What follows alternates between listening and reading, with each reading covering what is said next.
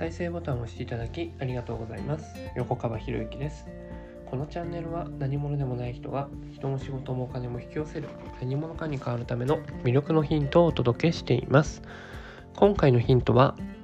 なぜ成長しようとすると周りは止めるのか。まあ何かね、挑戦しようとすると、何一人だけ頑張ってんのとかね、まあそういうことを言われた経験がおそらくあるんじゃないかなと思うんですよね。だ今回のお話を、えー、理解していただくと、まあそういったね、周りの人たちに対しての人間不信というものもなくなりますんで、ぜひ最後まで聞いていただければなと思います。で、自分が成長すると、もう必ず周りからの反発はもう起こるんですよ。もうこれはもうしょうがないですよね。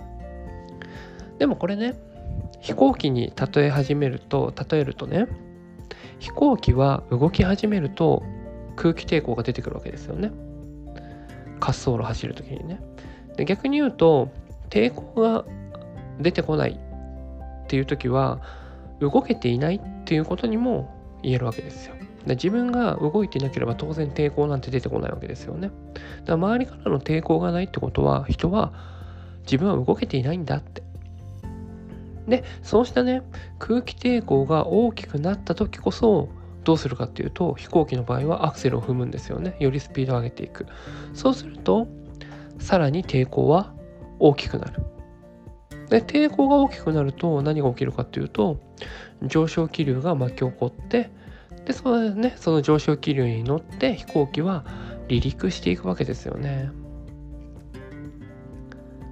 滑走路って大体はね、あの向かい風に乗ってね、向かって走っていくものですよね。だからスキーのジャンプとかも向かい風の方が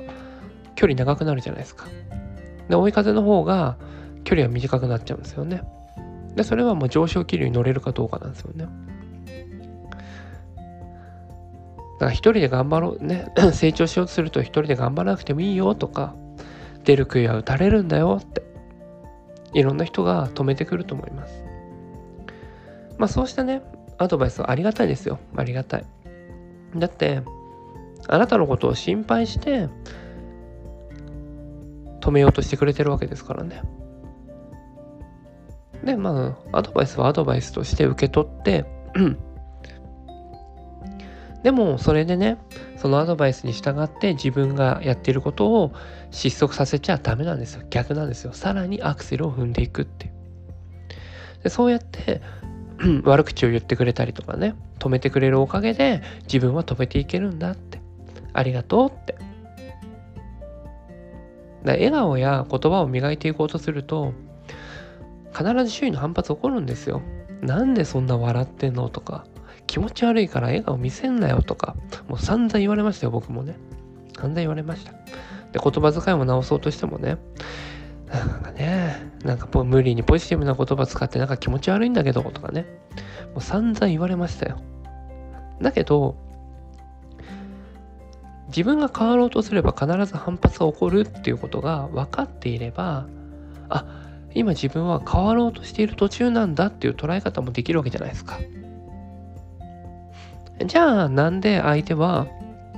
そうしたね、悪口を言ったりとかアドバイスをして自分を止めようとしてくるのかって。それは自分も頑張らなきゃいけなくなるからですよ。僕たちが変わることによって、周りの人たちもなんかあいつがやってるんだったらなんか変わんなきゃいけないのかなとか思ったりとか、そのなんか無意識の部分で、あ、自分もなんか変わんなきゃいけないのかなとか思い始めるんですよね。で、それにそのね、ね、変わらなきゃいけないなっていう抵抗をするために何をするかっていうと、悪口を言ったりして止めたりしてくるわけですよ。人っていうのは変わりたくない生き物なんですよね。だから現状を維持したい。だ、それを自分だけではなくて周りにも求めるわけですよ。だ、人はね、まあ、魂の部分ではよくね、向上したい生き物だって言われてますけれども、その反面、今の自分を維持したい、変わるのが嫌っていう不思議な二面性を持ってるんですよね。だ、魂の向上、ね、成長したいっていうのは明らかにプラスの行動じゃないですか。人類全体を見たら人類を良くする行動になってるわけですよね。自分が成長するってことは。だって一人一人が人類の構成員なんだから、自分が成長するということは、ね、部分が成長するってことは、それはすなわち全体を成長させることにつながっていくわけですよ。だからプラスの行動なんですよね。で、それをやろうとしている人がマイナスの人の都合に合わせる必要なんてないですよって。嫉妬が出るのは当然なんですよ。だからそれをエネルギーにして飛んじゃえばいい。反対者が出てきたら速度を落とすのではなくて、逆に余計にエンジンを吹かせていく。そう考えたら、反対者というのはあなたを高く飛ばすための協力者だという捉え方もできるわけですよね。で、まあ、ここまではまあ普通の話なんですけど、もしあなたが人を指導する立場とかにいるんであれば、あえてあえて反対をするということもやってほしいんですよね。これなんでかなんでかっていうと、相手はあなたに依存しているかどうかっていうのがすぐ分かるんですよね。もし依存していない状態だったら何が起こるかっていうと、あ、反対してくるってことは自分は今変わっている、だからあえて反対してくれてるんじゃないかって相手は考えてくれるんですよ。自立していればね。でも依存している状態だと何が起こるかっていうと、え、なんで反対するの、なんで私の俺のやろうとしていることに反対するのこの人はって考えるわけですよね。でも先に伝えた話をあなたがきちんと指導者の指導者としてね、相手に伝えていたら、あ、この反対ってもしかして自分を成長させるためにやってくれてるんじゃないのってで相手が考えるようになったら、まあ、あとはそこから先は応援したらいいんですよね。だあえて先に反対するっていうね、ちょそれはまだ足りないんじゃない、それまだ考え足りないんじゃないのって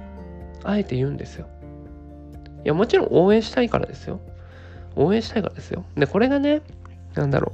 う、教えてる人たちの方が自分を踏み越えて上に行くから、だから止めたいんだってなっちゃったら、これはもう指導者自身が相手に依存してるってことになるわけですよね。これは良くないですよね。お互いに潰れていく最悪のパターンですからね。そうじゃなくて、相手をあえて成長させるためには、ね、抵抗勢力にならないといけないんですよ。で、その抵抗勢力になることによって、ね、相手にアクセルをさらに吹かせ、吹かせることね、吹かせて、で、そして相手に飛び立ってってもらうっていうね。でも、もちろんしっかりとした人間関係ができてるっていう前提でね、やる必要はありますけどね。だから相手がまずこうやっていきたいんですよって言ったら、まあ絶対にあなたから見て足りない部分っていっぱいあると思うんですよ。で、そのまず足りない部分をきちんと指摘するんですよね。で、相手のほとんどの人っていうのは最初はね、自分の出してくる出すプランは完璧なんだみたいなね、そんな気持ちでね取り組んだりするわけですよ。いや、最初から完璧な人なんていないからって、ね、でそれを、ね、反対されたとかね言ってしまうってことは、なんだろう、その人自身が慢心してるということにもなるわけじゃないですか。で、その慢心に気づかせて、あ、あの人は自分のためを思って言ってくれてるんだろうなって考えてくれているであれば、まあ、反対はねいいんですけど、もし逆に反対して反対したことによって相手がその反対になんで反対するんですかって反発してくるんだったら、自分の指導方法が間違っていると思ったら絶対ですね、これはね自分の指導方法が間違っているから反発されるんですよ。で、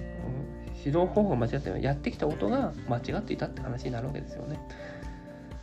相手が自立している人になるかどうか、自立している自立している人かどうかって